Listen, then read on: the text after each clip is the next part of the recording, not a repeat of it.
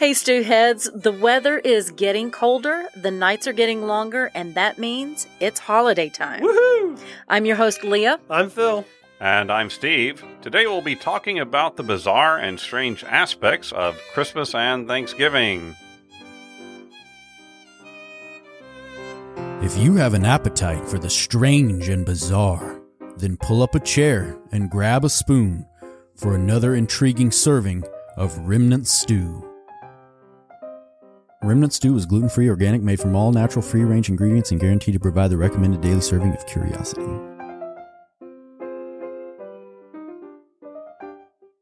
Well, the holidays are coming up. This is certainly a great time of year, with Thanksgiving, Christmas, and the New Year all coming together. I love Thanksgiving. You got Thanksgiving traditions over at your house? We get together and, and have a lot of fun yeah. almost the whole week. So it's, it's, a, big, it's a big it's a big group. Lots of fun. Thanksgiving right. is my favorite because we have a quirky family and we all get together at my house, and we have actually gone swimming yes. Thanksgiving. It's warm before. Enough here sometimes. Uh, and sometimes we go kayaking, and sometimes we just, you know, play around. But um, this year is a little bittersweet just because, uh, you know, our kids are not kids anymore.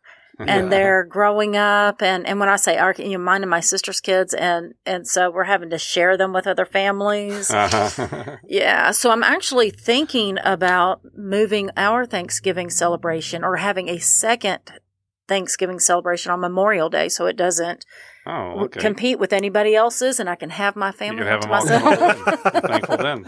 We do a ro- we do a rotating uh, we rotate between for that kind of that reason is yeah we'll have everyone for our side of the family for Thanksgiving, and then the next year we'll do the same, but it'll be for Christmas. Right. So we just rotate it back. I know a lot forth. of families do that. You go yeah. back and forth yeah. from one to just the other. It just makes it a little easy to and, easier and for travel and all. I don't want to do that.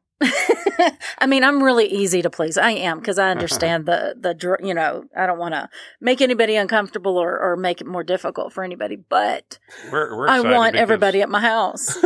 Our adult children uh, now have homes of their own, so we can go to their house for Thanksgiving and have all the cleanup. Well, there's always something to be thankful for, even in difficult times. And I, I yes. know we've talked about it before, but being thankful is uh, really important. Mm-hmm. Uh, part of life. Uh, and then, of course, the day after Thanksgiving, Black Friday. Uh, but then you also begin to hear all those wonderful Christmas songs on the radio. Then, yes. Yeah. We all have our favorites. Uh, what, what's your favorite Christmas songs? Um, I really like uh, all...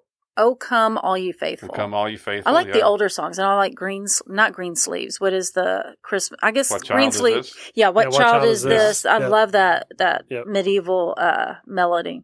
Yeah, uh, I'm with her. That, yeah, that, like but that. Again, I have a playlist on Spotify that is just all Christmas all songs. Christmas. That yeah, it's pretty much anything that has Christmas named in it will end up, or holiday. It gets played. I like those old ones, too. Joy to the World and What mm-hmm. Child Is This? Uh-huh. Oh, yeah. But then I also like that one where those dogs are barking out jingle bells. You know, burp, burp, burp, burp, burp, burp. I think that was pretty good. Um, these and other songs have stood the test of time and are heartily received each holiday season.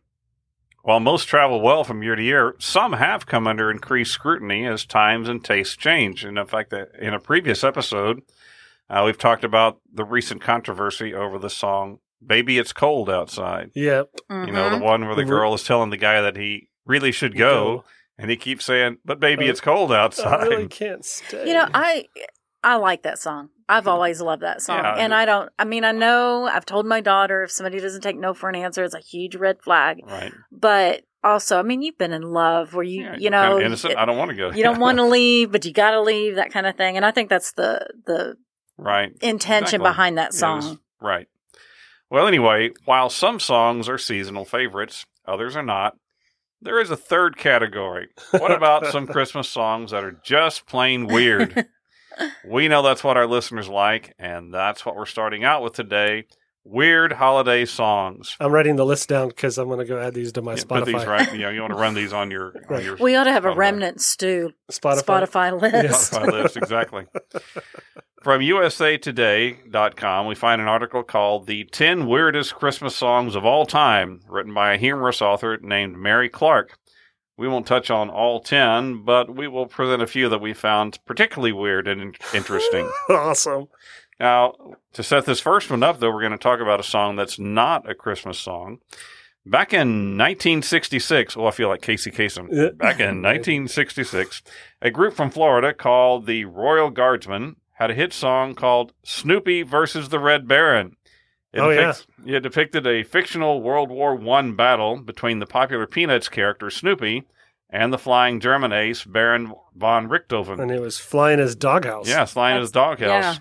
Yeah. Better known as the Red Baron. The song was so popular that it peaked at number two in the United States Billboard charts in December of nineteen sixty-six, and it, ma- it sold more than uh, three million copies, and in Australia, the song made it all the way to number one. However, they had to bleep out the word bloody there, as he refers to the bloody Red Baron, as that's considered somewhat of a moderate profanity to Australians, according to Wikipedia anyway. Maybe that was part of, partly well, why it was so popular, too. Well, and, and I think in, in Britain, too. It's a it's, yeah, yeah it's, it's profane. Right. The song was inspired, of course, by the Peanuts cartoon strip uh, from Charles Schulz, which had a somewhat regular running gag about Snoopy imagining himself flying on his doghouse to challenge the famous German aviator. Charles Schulz and United Features Syndicate, which published the comic strip, sued the Royal Guardsmen for using Snoopy's name without permission. As a result of the suit, all publishing revenues from the song had to go to Charles Schulz and United Features, but in a concession to the Royal Guardsmen, Schulz granted them permission to record other songs about Snoopy. Thus encouraged, the following year, nineteen sixty-seven, the Royal Guardsmen came out with Snoopy's Christmas. The song contains some of the same basic chords and structure, musical structure, as Snoopy versus the Red Baron, but it depicts the famous World War One Christmas truce. The Red Baron is about to shoot Snoopy out of the sky when he hears the chorus of church bells in the village below. Rather than shoot Snoopy down, well, let me uh, read a couple of verses here to you from the song. I'll try to do it with the same pacing. The Baron made Snoopy fly to the Rhine and forced him to land behind the enemy lines. Snoopy was certain that this was the end when the Baron cried out, "Merry Christmas, mine friend." The Baron then offered a holiday toast, and Snoopy, our hero, saluted his host. And then with a roar, they were both on their way, each knowing that they'd meet on some other day. Oh, my God. That's like... That's like World War One and Hallmark. Yeah, there you go. Now, Snoop- oh, no, not those songs. Snoopy's Christmas didn't crack the top forty in the United States, but it made it all the way to number one in Australia and New Zealand, and it still remains a popular Christmas song there today. Oh, wow. The Royal Guardsmen recorded other Snoopy songs, including The Return of the Red Baron in nineteen sixty-seven and Snoopy for President in nineteen sixty-eight. Oh, okay. That reminds me. Um, when I was a kid, I had a record, and it was the nineteen sixty-seven musical, You're a Good Man, Charlie Brown. Uh-huh. And there was an act. Okay, I have searched all day for this. There was an act in there where Snoopy's on his doghouse, and he's got this. It, it's a very theatrical version of him fighting the Red Baron. And right. It used to scare me as a kid. It's so... He's so into it and everything. And I looked yeah, all over. He's intense when he's on that doghouse. I can find recordings of all of the in, all of the songs in the play. Right. And and, ex, and excerpts of the actual play, but I could not find that one. And it wasn't a song. It was just a, you know, he's just is, talking about fighting. It's a dog fight.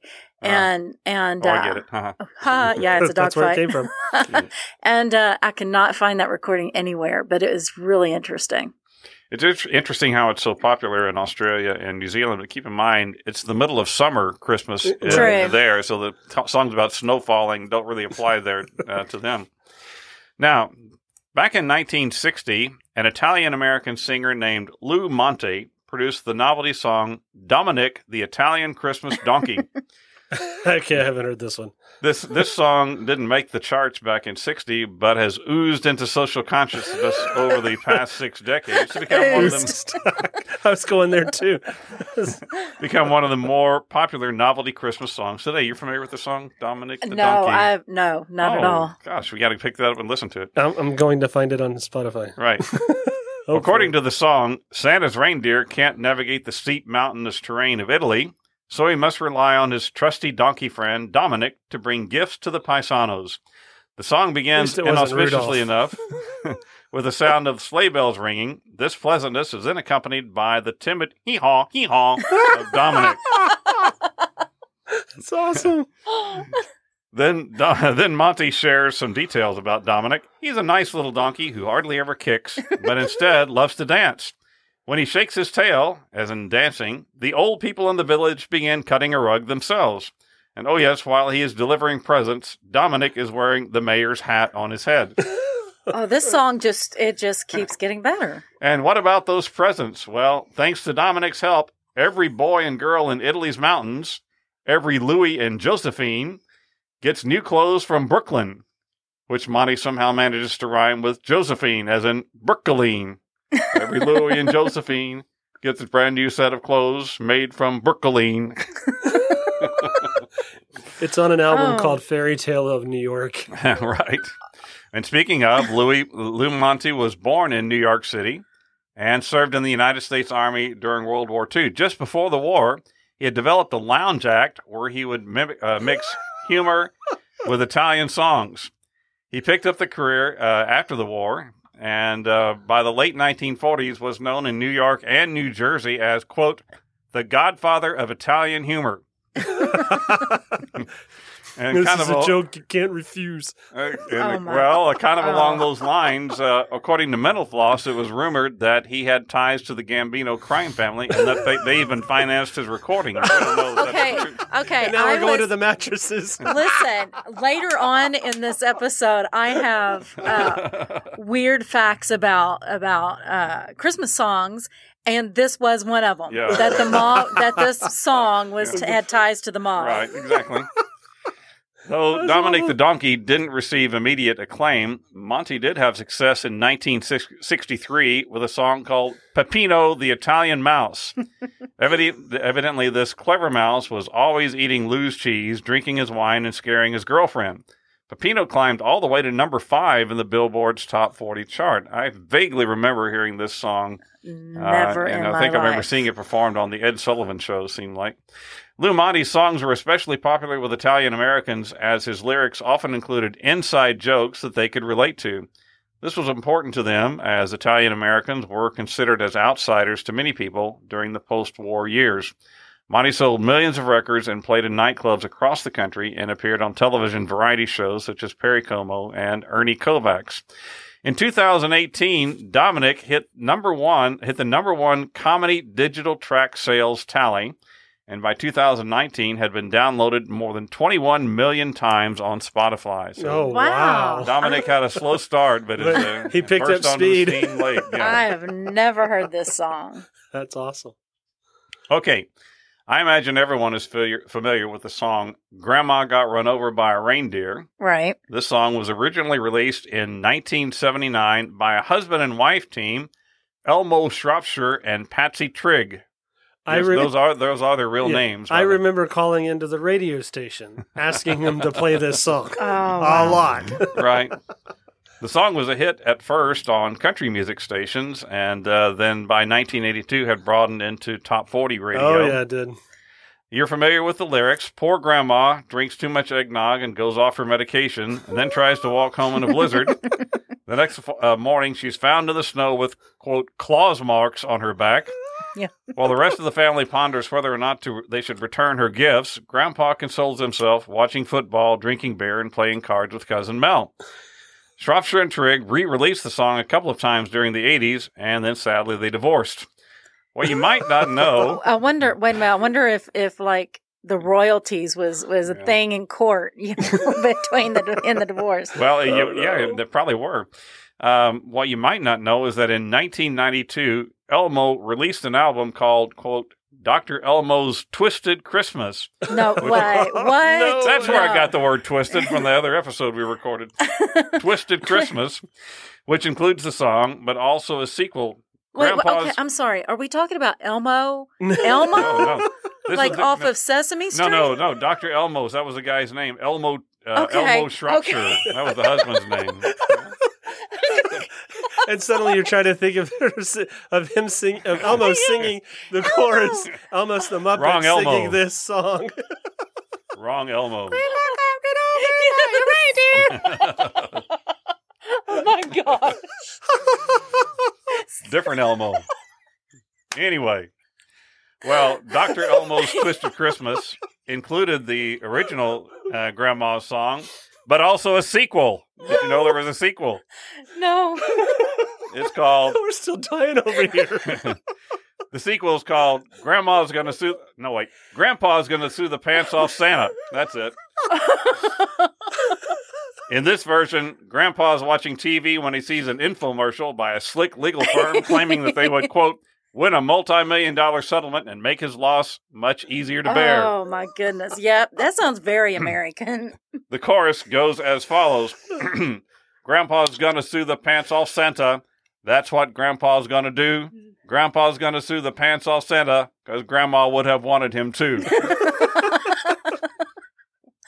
The song rallies on to describe a court trial in which Rudolph is required to testify with the clever words, quote, yesterday the judge arraigned the reindeer. I like that little bit there. The trial didn't go well for Santa, who in the end had to declare bankruptcy. Grandpa got a new T V, and the lawyers collected lots of jingle. It's really hard to see why this sto- this song didn't uh, become an even greater hit than the original. But surprisingly, it never broke into the top one hundred or even the top one thousand. Now, there are a few more songs uh, in Miz Clark's article that are worth a brief mention. The hauntingly beautiful R two D two, We Wish You a Merry mm-hmm. Christmas, yep. in which a children's uh, choir sings to the, to the Star Wars robot, is actually kind of cute. I, I actually remember that being played on the radio. Uh-huh. Then there's the twelve Days of Christmas, D A Z E. The twelve Days of Christmas, in which a woman named Faye McKay's true love brings her a different form of alcohol each day, and she becomes progressively sloshed. Then the Material Girl Madonna's song, Christmas Tree, in which Christmas Tree winds up being about two dozen different euphemisms for, uh, well, never mind what it's yeah, for. Yeah, we'll just keep on moving oh, along. Okay. And finally, that girl who just wants to have fun, Cyndi Lauper, for some reason came out with a song called Christmas Conga. The song has basically one line, bonga, bonga, bonga, do the Christmas conga. Never heard of that one, and I'm kind of thankful for that. Uh, so put those on your on your uh, list. There you go. Oh, I was just, I just want to uh, take a minute and go back and revisit the Star Wars Christmas special you mentioned. Listen, the pro- production was um, special. I remember seeing this. I was in college. I've never yeah. seen it, but uh, but I've heard about it. It was special and not in a good way. It was produced and aired in nineteen seventy-eight, so just one year right. after that they first movie hit the theaters. Movie, yeah. Right. Oh, yeah. Yeah, and everything with Star Wars at that time. Mm-hmm. The storyline centered around Chewbacca as he and Han Solo visits Chewie's home planet to spend holiday time with the Wookiee family. Sounds nice. The plot is strung together by various music, musical numbers, celebrity appearances, and comedy routines. And if it sounds cheesy, that's because it definitely Definitely was Extremely cheesy. Extremely cheesy. Oh, yes. According... Kraft was probably the sponsor. Cheese whiz. Um, according to Star Wars Fandom dot com, otherwise known as, I love this, otherwise known as Wikipedia. Wikipedia. David Hofstede, author of What Were They Thinking? The one hundred Dumbest Events in Television History. No, that, I've got to go read that. We need, a, we need an episode just on that. Uh, he ranked the holiday special at number one. Number one. Calling it, quote, the worst two hours of television ever, unquote. Oh. Shepard Smith of the Fox News Channel oh. referred to it as, quote, a seventies train wreck, combining the worst of Star Wars with the utter worst of variety television. We couldn't come up with anything uh, else. Wow. George Lucas's involvement with the production was limited, and he hated it so much that the show was never aired again nor released on home video. Lucas supposedly said that he would be happy if every single copy of the show was tracked down and burned. Somebody's got to have this somewhere. You know, the, how some well, things are so bad that they're good. Well, you know? Listen, yes, the Christmas special does have a faithful following among uh, Star Star Wars All fans, good. though, with many bootlegged copies oh, no doubt. in existence. And they're probably stuck on on YouTube all over the place. And I do remember uh, when I was little listening to the radio on Christmas Day, and uh, R two D two and C three P O were like the D Js. So there you go. Well, now, when I told my wife, Judy, that we were going to talk about unusual holiday songs, she said, she said uh, you have to include Bufo. Uh, huh? Most of you probably Wait, don't know who Bufo is. That's, no idea. That's B O O F O, unless you grew up in Cleveland or somewhere else in Northeast Ohio. In nineteen fifty-eight, a Cleveland T V personality late named uh, Lynn Sheldon recorded a catchy little banjo polka-style novelty song about Bufo, Santa's dog. Okay. Evidently, Bufo is a very loyal companion to Santa, even sleeping on Santa's feet to help keep them warm, because evidently Santa's socks are threadbare, according to the song. Um, Bufo lends a hand, or maybe a, a paw, paw, rather, to the elves in the workshop, and he's also beloved by the reindeer. Bufo even reacts to Santa's naughty or nice list. If you've been good, he'll bark, ruff, ruff. If you've been bad, he'll cry. The chorus is really catchy. I'll read it to you, but you really should go over to YouTube and listen to it yourself. Bufo goes where Santa goes, and children know where Bufo goes. On Christmas Eve, when all is dark, children hear Bufo bark. Ruff, ruff. Okay, we got to look this it, song up. It sounds better than uh, than I made it sound. Okay. Lynn Sheldon later p- uh, published a children's book based on the song called Bufo, the Dog That Goes Where Santa Goes. And I found a copy on Amazon for one dollar and forty-six cents, so you can uh, look that one up, too. That's now, that book I, is actually not part of our holiday gift guide, but we'll get to those later, later. in this episode. But it's a stocking stuffer. There you go. All right, so now I have some uh, Christmas song trivia.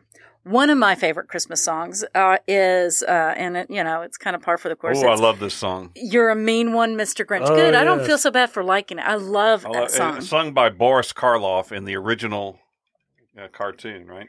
Well, um, I don't know. Yeah, that's who it was. With that deep voice, you're a mean, mean one, Mister Grinch. Grinch. Okay, but he w- he he did the Grinch, yeah. but he couldn't sing. So the voice actor that actually did the song oh, is it was a different Thurl, one. Thurl Ravenscroft. That's right. I have mm-hmm. heard that. Boris Karloff did the Grinch's voice. I yes, think. But he couldn't sing. So Thurl Ravenscroft did the song, You're a Mean One, Mister Grinch. That's a great And he song. also lent his talent to sing or to bring the iconic Tony the Tiger to life. So the same... They're great. That's right. Is By the, the way, Kellogg's... Well, no, if you're looking for a sponsor, we're going to ask it anyway. Right. Oh, there's that dead horse we're beating again. um, and also, I think we knew this. I think this is kind of a common trivia. Jingle Bells was not written as a Christmas song. It was originally meant for Thanksgiving. Oh, really? Oh, yeah? Oh, well, you didn't know that. No, okay. I always play it at Christmas. Jingle bell, jingle bell, oh, Why would One I? horse yeah, open it, sleigh. Yeah, it's all, it doesn't say anything about through Christmas. The snow. Okay. Well, and we here in Texas don't have snow at what Christmas, snow? much less Thanksgiving. but, uh, but yeah, up in the uh, northern areas, they're talking about just getting out getting after the dinner and, yeah, okay. and having a sleigh ride. Okay. Um, the song, and I really loathe this song, Do You Hear What I Hear, has been recorded by various artists over one hundred times and is firmly associated with Christmas, but that wasn't the intention of Noel. Oh, I didn't even catch that his name Noel, was Noel. I think it's probably Noel. Yeah. Uh, Regney and Gloria Shane, the husband and wife duo that created the song. When they created the lyrics, the Cuban Missile Crisis was in full swing, right. and the song was meant as a plea for peace. Oh, wow. The lyric, with a tail as big as a kite, does not refer to the st- Star of Bethlehem. It refers it's to... It to, refers to a missile. missile. Oh, wow. Mm. Yeah. Well, it's mm. getting played on the other side. That's right. Right. Uh, Rudolph the Red-Nosed Reindeer, Rocking Around the Christmas Tree, I love that song, and Holly Jolly Christmas, I like yes. that song too, were written by songwriter Johnny Marks, who happens to be Jewish. So three hey, good Christmas it's a good melody. Songs. That's right. He did great. He did good. Thanks, bud. Uh, in April nineteen seventy-five, the American military played White Christmas over Armed Forces radio as a covert signal instructing soldiers in Vietnam to evacuate Saigon. Ooh. Did you know that? Boy, I did not know that. That's that was, wow. That was yeah. a signal That's to wild. get out. Irving Berlin originally wrote White Christmas for a Broadway musical that was never produced. It was then picked up by Hollywood producers who used it in Holiday Inn, a nineteen forty-two right. film starring Bing Crosby and Fred Astaire. Yeah, I've seen that movie. Yep. Irving Berlin hated Elvis Presley's version of White Christmas so much that he tried to prevent radio stations oh, from no. playing it. um, Hark the Herald Angels Sing and Joy to the World are two of the oldest English-language Christmas hymns originating in the seventeen hundreds. Right. Mm-hmm. And I really love those songs. And mm-hmm. Red Nose the Rudolph, the Red-Nosed Reindeer, Thank didn't you. originate in Johnny Marks' classic Christmas jingle. Instead, the character was created by Robert L. May, a staff copywriter for Montgomery Ward Department Store, as part of a series of holiday-themed coloring books sold by the retail yep. giant. Wow, so it's interesting. So that. Rudolph and Santa, as we know them today, were both. Commercialism. Commercialism. Commercialism.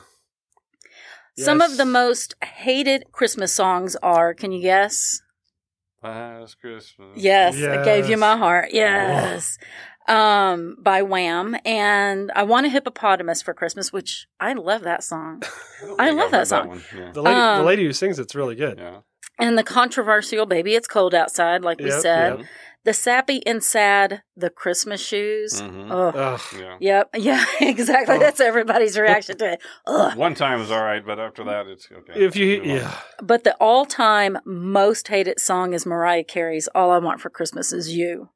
She and did a good job with the song. Actually, I will give I her a lot of credit. Overplayed, the think, downside yeah. is... It it's, gets overplayed. That's right. I think that's time. it. It's just because radio stations play it over and over, and it gets stuck. Like gets once stuck an hour. Head. I mean, you could walk into like we won't name we won't ma- name any of these stores right. that have a you know red and white you know circle emblem circular logo, but that plays it all the time. But yeah. I think I think more than just that story. Oh, I mean, yeah. it's but just it's crazy. Everywhere. It's crazy. But I feel that way about uh, Last Christmas too. They play. Well, they ba- they're back it. to back. Yeah, but I think I think that song is legitimately just a bad song. You know, when you mentioned about the one that was written by a fellow Jewish, "Rocking Around the Christmas Tree," um, you remember the great uh, animator. Voice characteristic uh, guy, voice from the animated cartoons, Mel Blanc. Yes. Mel uh-huh. Blanc. Okay, his son, he said he and his wife had a son, and they, without thinking, they named him Noel. Noel Blanc, which in French means White Christmas. They were Jewish. Oh, that's fantastic. Oh, and I, I need to give props to my uh, sources, Listverse and BuzzFeed. Thank you. And now for something completely off topic and off kilter. Brace yourself for the oddity du jour.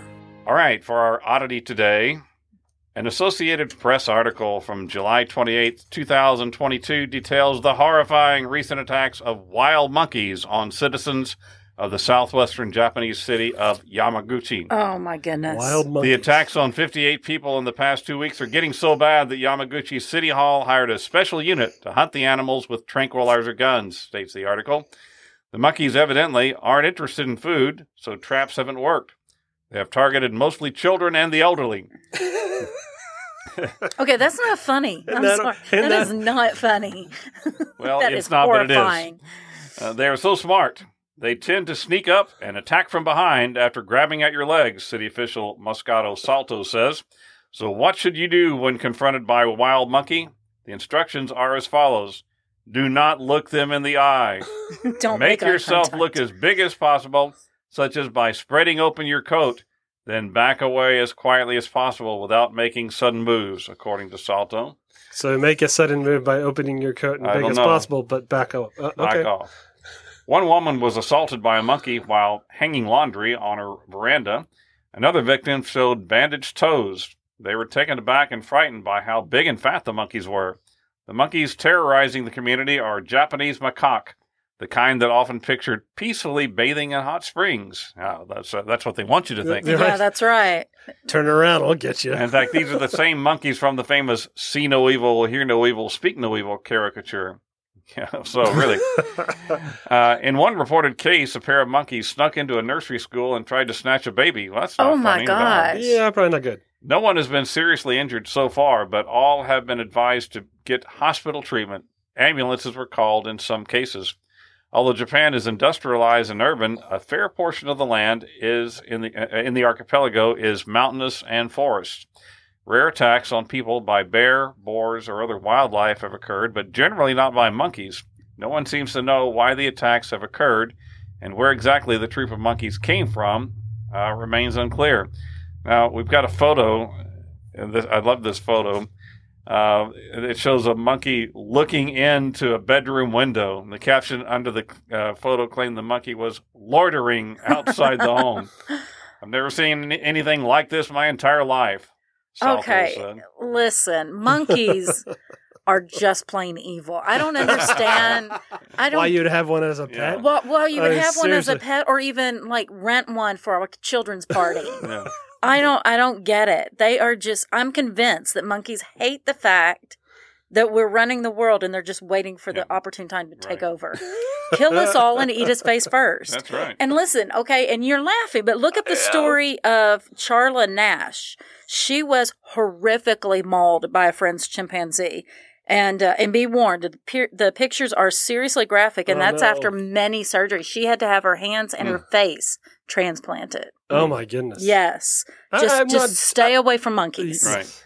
No monkey business. And I'm glad there's no monkeys in the greater cut and shoot area. Right. Let's just say that. I think they were they died out back in the day. We transplanted them.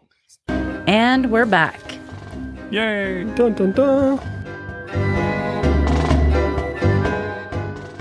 We've talked before about Krampus, the half-demon, half-goat figure that scares right. children into behaving. We also talked about Belf- Bef- I'm sorry, Befana, Befana the yeah. old woman or witch in Italian folklore who delivers children's or delivers gifts to children throughout Italy. But there are many more strange Christmas characters from around the world. And here really? we go, folks. Here we them. go. Grýla. One of them is a cannibalistic, hideous giantess called Grýla. She has. She also has a fearsome cat. Grýla has been part of Icelandic like, folklore. Grýla's not bad enough. Okay, she yeah. gets a cat, which cat. I also Ooh. agree is right up there with monkeys. They're evil. Wow. She's been a part of Icelandic folklore since at least the thirteenth century. At some point, she became associated with Christmas. She watches out for naughty children to steal and take back to her home to eat. Wow. Her, her it's a cousin cat, of Krampus. Her cat, Yule Cat, Yule Cat Turin. Yellow or the cat. Yule Cat, oh, right, okay. is wow. a huge beast also looking for bad kids. In Iceland, children do in Iceland, children that do all of their chores are given new clothes. The Yule Cat goes around looking for kids that aren't sporting a new outfit, oh. and so who apparently didn't do their chores. And just like Grýla, it steals the kids away to snack on later. Yeah. And so many, th- oh, so many of these characters that have to do with Christmas is all about bad kids, like. We need all of these devices to yeah. control our kids, right? um, have Grýla's you ever coming. Have you, have you ever heard of the Caganer? Or no, Caganer. Sorry, it's Caganer. the Caganer. I've heard of this one, yeah.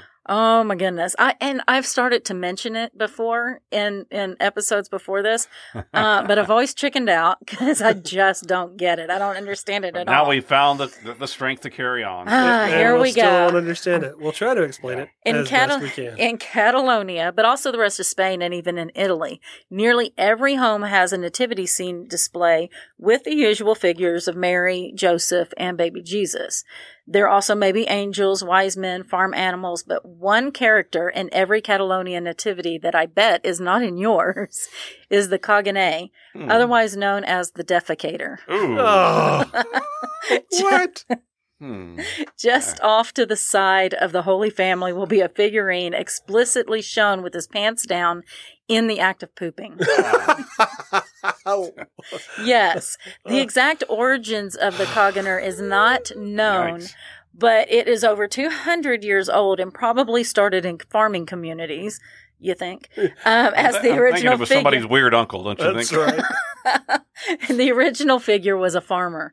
Today, though, you can purchase the pooping figure made in the likeness of many different famous people, celebrities, and politicians alike. All right. A cottage industry. And and I I, I hesitate to mention this because of her, her recent death, but you can get one in the image of the Queen as well. No. Yes.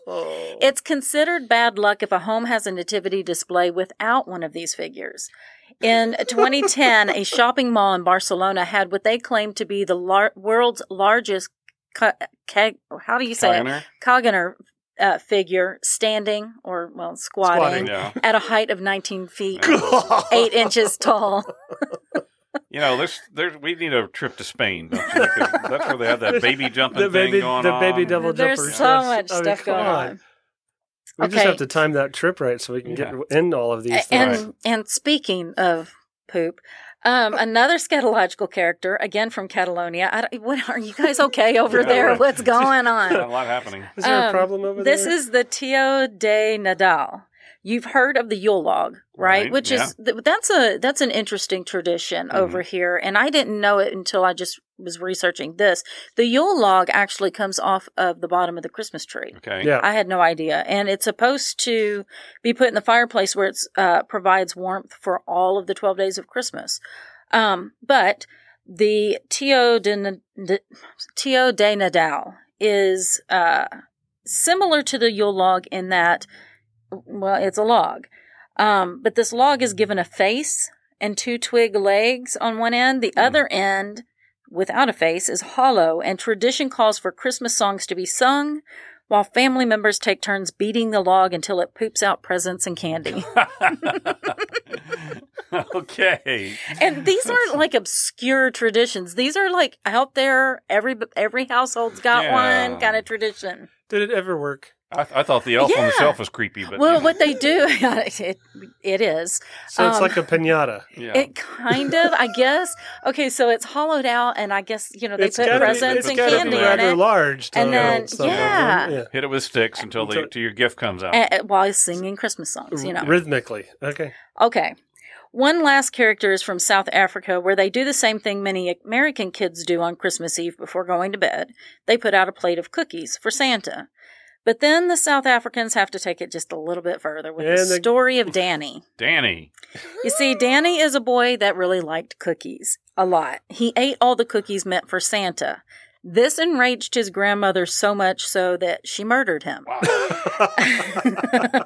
And now Danny haunts homes around Christmas time to warn children about the perils of being greedy. Wow. Grandma murdered Danny. Or getting, um, at least getting on Grandma's bad side. Right? That's right. I got Is my, her, was her name Grilla? I got my information from Atlas Obscura, Wikipedia, and Listverse. I got to say, those are some of the strangest characters I've right? ever seen. I have I've not heard of Danny or the or, or pooping log. The, the pooping log. Gift-bearing log. Okay, well, boys and girls. Speaking of gifts, though. It's time. Yeah, yeah. You know, you've been waiting for it all year. This is the third annual Remnant Stew Holiday Gift Guide. That's right. Dun, dun, dun. We like to bring your attention to strange and unusual gifts. Most most of these come from a website called this is why I'm broke dot com. That's so true. But there are some other ones from different places. Uh, we'll point those out as we go along. Are you looking for a gift for a person who already has everything? Well, I bet they don't have radioactive uranium ore. Oh, no, I don't. Maybe you have that friend who's working on their time machine, or possibly just wants to see if their Geiger counter is working. Well, we are radically positive that they will be absolutely oh glowing God. When you unwrap this gift. Uh, for only thirty-nine dollars and ninety-five cents, available on Amazon dot com. Of course. Oh, sweet. You can legally purchase a small container of uranium. There is a disclaimer on the Amazon uh, site that uh, clearly states, and I'm not making this up, quote, useful for testing Geiger counters and performing nuclear experiments. Oh, my gosh. Shipping complies to Federal Nuclear Regu- uh, Regulatory Commission and postal regulations. Radioactive materials are for educational and scientific use only. Right. For I'm, Christmas. I'm so glad my boys didn't know about this. And, oh, yeah, on top of that, there's also a note that the producer of this product, Images S I, is a small business, and by purchasing your uranium from them, you're helping to support small, small businesses. businesses. Well, I'm certainly all in favor of that. Wow. Okay, so that takes care of the uh, science buff on your list. Now, how about that connoisseur of fine foods? Well, we've got you covered there, too. Enroll your friends in the Gourmet Peanut Butter and Jelly of the Month Club. Yes, can, that's correct. I can get behind that. Right. Once a month for the next twelve months, your lucky recipient will receive a package containing two new jars, one of gourmet peanut butter and the other of gourmet jelly, Available on Amazon dot com for only four hundred sixty-eight dollars. That seems a little steep, doesn't That's it? Kind of like, holy cow, yes. Uh, twenty bucks a jar, just about. That's a lot. Now, I saw this one, and I loved it so much that I just had to have, have one for myself, and I ordered it, and I was so excited because it arrived in my mailbox just as I was leaving to come down to our palatial studios today. Uh, uh, this one I saw, um, let's see, it was on a website called off the wagon dot com. off the wagon dot com. All right, which wagon? That, that sounds, that's a great name for a liquor store. Right? Anyway. Well, they have some very, I will have to say, they have some very unusual items, and it's it's very worth your time to go uh, look at uh, uh, off the wagon dot com. But what I was really excited about is called an instant feedback machine. Uh, it's uh, it's uh, called, actually, it's called the instant. Uh, I'm sorry, the Instant Audience. It has four buttons on it, and they are labeled. And I'm going to play them for you here. I just hold this up to the microphone. The first one is applause. Woo! Thank you, thank you. We're here all day. All right, the next one. Crickets. Crickets. When you tell that joke that just doesn't go over at all, you I'm hear used crickets. To that one. And uh, then, of course, this is one when you really uh, insult people. Boos. But this is my personal personal favorite, the rim shot. We need you need that for like Thanksgiving dinner with the family, right? So right. when you know keep you got. I think we'll keep it out here for the rest of this episode to see if we can get a little more use out of it. Uh, all this in one le- neat little package for only ten dollars and ninety nine cents plus shipping. That seems well worth it. It includes three lithium L R forty-four batteries are included. So that's what I bought uh, from the good folks at off the wagon dot com. And now, thank you for their support. But if they're looking for a podcast to sponsor. That's right, Off the Wagon. Now, um, I was watching some old YouTube the other day and uh, saw, a, saw a clip of Steve Martin on the Tonight Show, Johnny Carson show back in the seventies. And he told this uh, story about how he gave his cat a bath. He said, you know, I've heard you're not supposed to, but really the cat liked it. I I kind of liked it too. And he said, the only problem is my mouth got all full of fur. Oh, my God. Well, that must have been the inspiration behind this gift. Um, for something, here's something for that pet lover on your list. Probably you have seen a mother cat licking her kitten and been envious of that experience, haven't we all? Right. Well, now you can go to a new level of kitty closeness with your new P D X Pet Design Lick Your Cat Brush. This nifty little device slips comfortably over your tongue and then protrudes out of your mouth in the shape of a gigantic cat tongue with studded bristles, available on Amazon dot com for twenty-five dollars. Oh, gosh. You, Anything that, that says it slips comfortably over your tongue. Yeah. Yes. Bring up the picture of this and uh, see that. Oh, goodness. I can't even write that down. I love the description on uh, of the item on Amazon. Quote, soothe yourself. Licking your cat is an oddly meditative practice. Soothing for you and kitty. Bond with your cat by communicating in their love language. Uh, I'd say the reviews That's... are rather mixed. You're seeing the picture? Yes. One reviewer named Heidi wrote, there are obvious pros and cons to this brush. The biggest con is that it's too big for my mouth and my cat looks at me like I'm a demon and hides. Another reviewer named Lene said, bought this mostly as a gag gift from her mother-in-law. She loves it. Her cat doesn't think it's funny, but the rest of us do. You know, right now over at Lene's mother-in-law's house, some of the grandkids are going, hey, Grandma, uh, uh, the cat needs to be brushed. Come on, aww. Grandma. Brush the cat. Well, okay.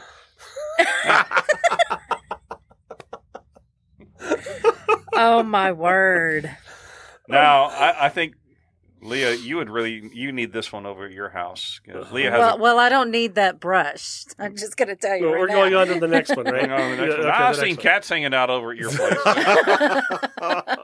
Oh, no. Um, this one uh, is for that practical joker on your list. And, and Leah, since you live on the lake over there, um, uh, it's, it's something that you might really find handy. It's a very realistic-looking, remote-controlled, floating alligator head. Oh, According yes, I need that. I need, like, need that. According to their Amazon description, quote, and this is the exact wording, Whether are trying to scare birds or people, it's always amusing and enjoying.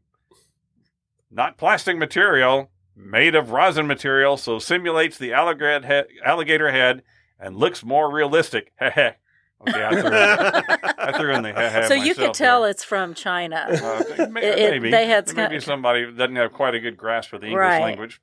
One reviewer wrote, quote, "This remote control alligator is super cool. My nephew and I had a wonderful time playing with it. We even caught the eye of the other neighborhood kids, and soon we had a whole alligator party happening. Ha ha." Now, I did not add in the ha ha. That, that was her original. Available on Amazon dot com for forty-nine ninety-nine. Did I say how much the cat thing, the cat? No, let's was? not. Let's let's just not. Oh, it's twenty-five dollars, the cat brush that you stick on your tongue. Oh, wow. Uh, okay, now, of course, during wintertime, many folks have trouble keeping their feet warm, sort of like Santa mentioned earlier. Yeah, yeah. Well, if you don't have Bufo to lay on your feet, then keep them toasty warm with a pair of bread slippers. That's right. These slippers look like two mini loaves of bread. So you got your loafers on. New kind of loafer. Right. Good job. Wait a minute. Wait a minute. A new kind of loafer. Oh, wow. Probably not going to be loud enough to put here. I, I can think I can oh, increase that. Good. Uh, anyway, um, I like the description on their Amazon page, too. It says, warm slippers for autumn, winter, bread design. Bring more fun to your life. Fashion and cute style make your winter become lively and interesting, no longer monotonous. Also make a fr- great finishing touch to costume. Like what? I'm not costume. quite sure what kind of costume um, that would I mean, be, but never mind. Um, they look um, like fun anyway. You, you could just say, I want the pumpernickels. Oh, oh wow. According to one reviewer named Jerlaine, quote, it looks like real bread. But you know what? I mean, I would use them. You I can would. find these at Amazon for only sixteen dollars and ninety-nine cents. There you go. Now, remember uh, a little over a year ago, we did a show on accidental inventions. Oh, um, uh-huh. One of them yep. was Play-Doh. Yes, yes. If I remember correctly, the basic ingredient in Play-Doh was originally used for cleaning wallpaper. That's right. However, one of the inventor's relatives was a kindergarten teacher who found that her students loved playing with it. Thus, the company altered the formula and added the colorful dye to make the popular children's modeling clay.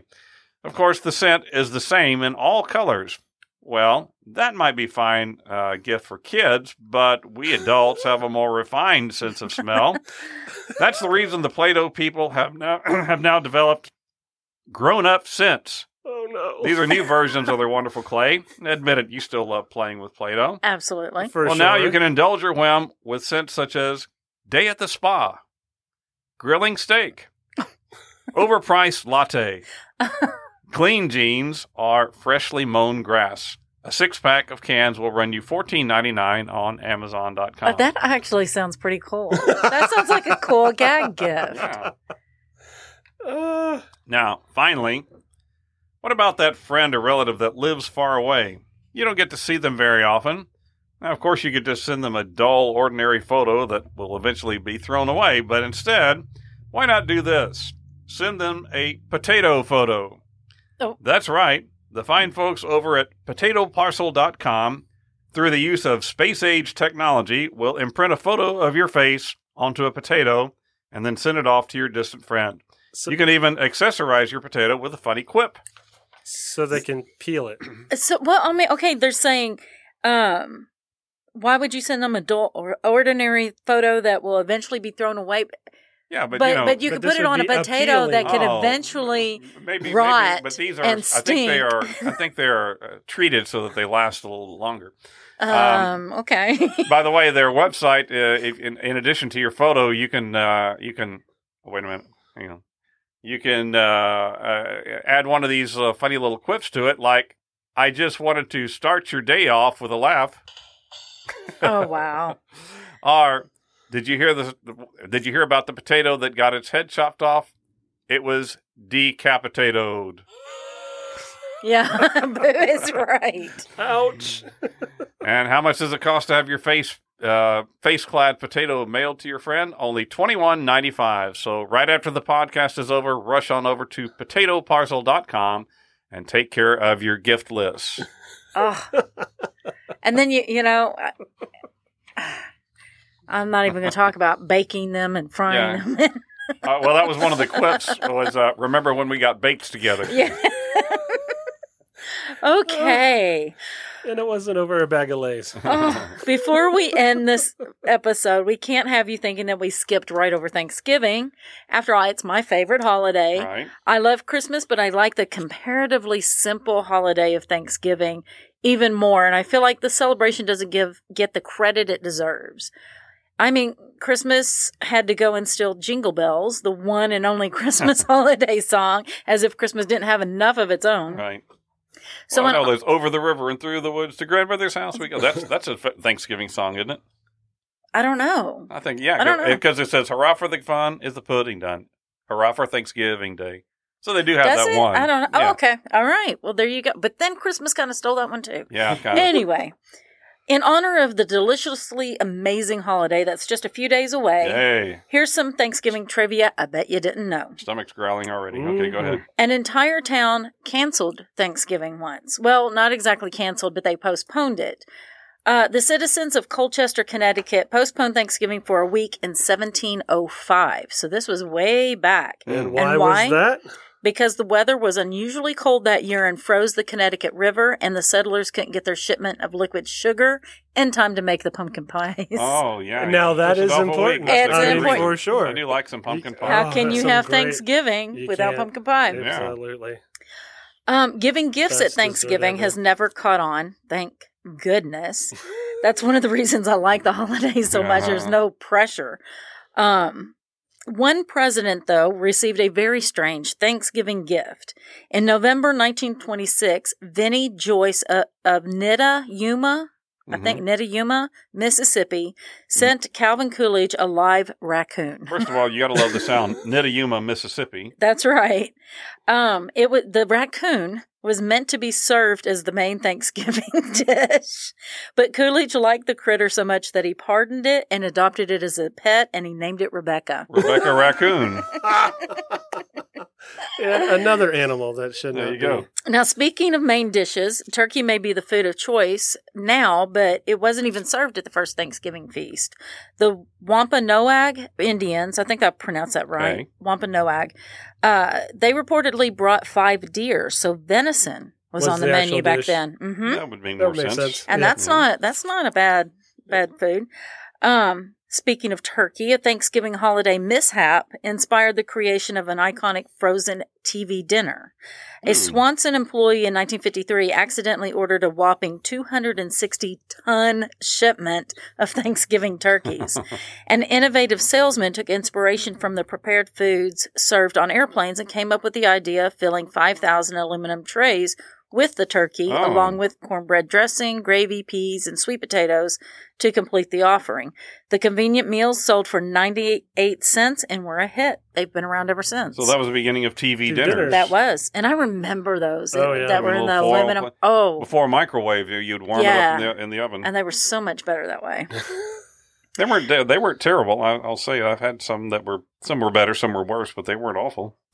Um... Well, way back in our very first episode of Remnant Stew, oh, Balloonacy. Balloonacy. It's still one of my favorites. It's mm-hmm. worth checking out. We talked extensively about the Macy's Thanksgiving Parade yes. and all the balloon mishaps over the years. But the very Who doesn't love a good balloon mishap? Absolutely. That's right. The very first parade in nineteen twenty-four did not have any balloons at all, though. In Boring. fact, it wasn't until nineteen twenty-seven that Felix the Cat, the very first Uh, parade balloon made an appearance. Right. The first parade, though, was still a sight to see as they had animals from the Central Park Zoo. Oh. They yeah. brought the zoo animals out. That's okay, so that's what the balloons and all of their danger and all of that right. replace. They're a lot safer than the yeah. tigers and lions going down You're the street. You're not going to get mauled. Bring an elephant down the street. There we go. And have you ever thought, how in the world did the turkey get its name? Is it from the country? From the country? Well, kind of.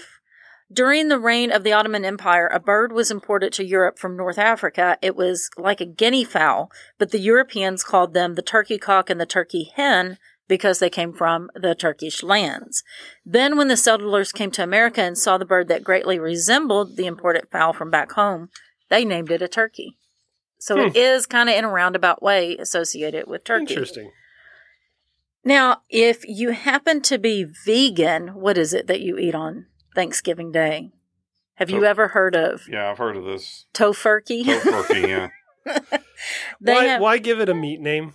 Uh, it, Just leave well, it at tofu. It's it's a tofurkey roast. It's tofurkey is faux turkey. No, really? The faux brand turkey. Name of a meat substitute in the form of a loaf of ve- vegetarian protein, usually made from tofu and stuffed with a mixture of mushrooms, herbs, and wild rice. And uh, I got I, no, thank you. I got all that information from uh, an article for good housekeeping dot com. And I know the vegans listening are going, "Don't knock it till you try it," but mm-hmm. to each their own. And you know, Thanksgiving's right. all about the the food. So our last story, I present to you the Great Pumpkin Pie debacle of twenty twenty-one. This is this was serious and business. This we shouldn't is serious. laugh at this. And this Let's uh, not make light. Uh, oh, we're going to make light. For those of you that don't know, Marie Callender's is the name of an American restaurant chain. They also create frozen meals and desserts. And honestly, right. I knew about the frozen meals and desserts. I don't think I've ever seen an There's actual restaurant. restaurant. Interesting. It might be in they it. must be in some other part of the country. Yeah. Yeah. We don't we don't have one in the greater cut and shoot area. I know that. This is true. Well, last November, this this hit the internet. Last November, a woman named Sharon Weiss posted an overly passive-aggressive message on Marie Callender's Facebook page that said, "Thanks, Marie Callender, for ruining Thanksgiving dessert." The food company responded to the post by thanking Sharon for the post, apologizing for the inconvenience, and asking that she direct message the company so that they could extend help. The post went viral. Oh, Lord. While Marie Callender's response to the post was very politely worded, the other comments on the post were not so kind. They were hilarious. The picture that accompanied Sharon's post made it obvious that Sharon either didn't follow the directions on the pie box or her oven was accidentally set to crematorium heat.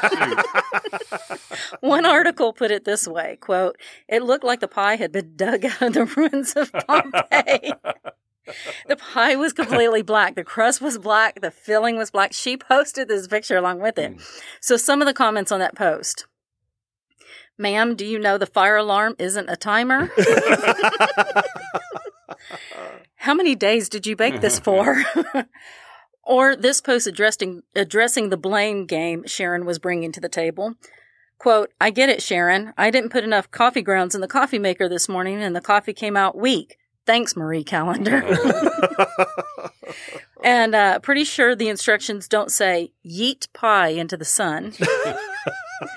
Um, another one goes on to say, "I'm no culinary genius or anything, but I'm pretty sure the instructions say to bake those pies, not light them on fire and stick them in the broiler." One guy summed up the situation that poor Sharon was facing by posting, quote, "Sharon out here getting roasted as her pie." Poor Sharon. Now, many people have seen all the glorious memes that came out of this as it was happening, but you may not know the rest of the story of exactly how the pumpkin pie came to be a dry black mess. Sharon followed the instructions on the box to the letter. But the mishap wasn't due to faulty instructions, so it wasn't Marie Callender's fault either. What went wrong? What turned out, as many people not so subtly insinuate it, to be user error. Mm-hmm. After the Great Pie debacle, Sharon used her oven to bake a Thanksgiving turkey breast, but that, too, came out black, shriveled, hard chunk of charcoal, and that's when Sharon's husband checked to see what was wrong with the oven. Somehow the temperature setting had been changed from Fahrenheit to Celsius. Oh! Wow. So wow. The pumpkin yeah, pie... Yeah, there's a little difference. Blame there. The metric system. That was supposed to be baked at three hundred seventy-five degrees, actually met its fiery death at seven hundred degrees. seven hundred seven degrees, I didn't know actually. They would go that hot. Well, actually, or close to it, because most ovens, including yeah. Sharon's, top out at around uh, five hundred degrees, but that still proved to be too much for the poor pumpkin pie. Oh, great story, though. That information came from C net, that's C N E T dot com, and board panda dot com. Wow. But it was all over the internet. And now it's time, boys and girls, for the Trivia Challenge. All right, friends, it's time for the Trivia Challenge. Like and follow our Facebook page at Remnant Stew Podcast. Like and share this episode post. Put your answer to the Trivia Challenge question in the comments of that post.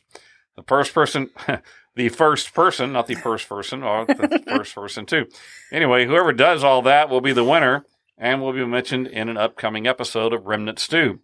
We are also opening our trivia challenge up to school kids. So Woo-hoo! Your classroom listens to Remnant Stew and they want to answer the trivia question, then send us an email with their answer to stay curious at remnant stew dot com. If your class wins, we'll send a cool little care package to the class. So what's our question today? Okay, this comes from our uh, Cajun dude, Harbin. Yay, Harbin.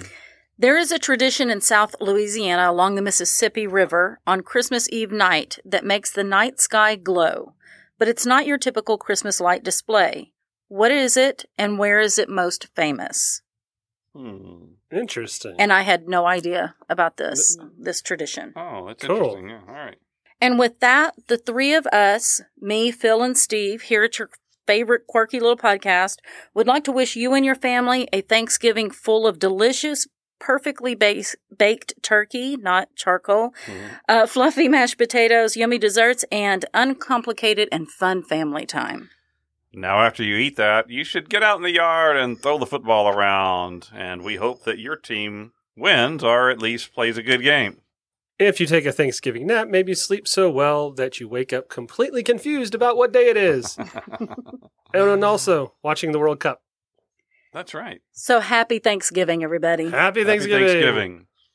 Phil here, reminding you to check out Facebook and Instagram pages at Remnant Stew Podcast. Drop us an email at stay curious at remnant stew dot com just to say hi or to let us know about any topics you'd like to hear us cover in an upcoming episode. Remnant Stew is a part of Rook and Raven Ventures and is created by me, Leah Lamb. Doctor Stephen Meeker and I research, write, and host each episode, along with cringy commentary by our audio producer, Philip Sinkfeld. You're welcome. You know it. Theme music is by Kevin MacLeod with voiceover by Morgan Hughes. Special thanks goes to Judy Meeker and Harbin Gould. Now, before you go, please hit the follow button so you won't miss an episode. Head on over to Apple Music and leave us a review. Share your Remnant Stew with your friends, your family, with Bufo, Santa's dog, and that pooping guy and that uh, Spanish whatever it was. Until next time, remember to choose to be kind and, and always stay curious. curious.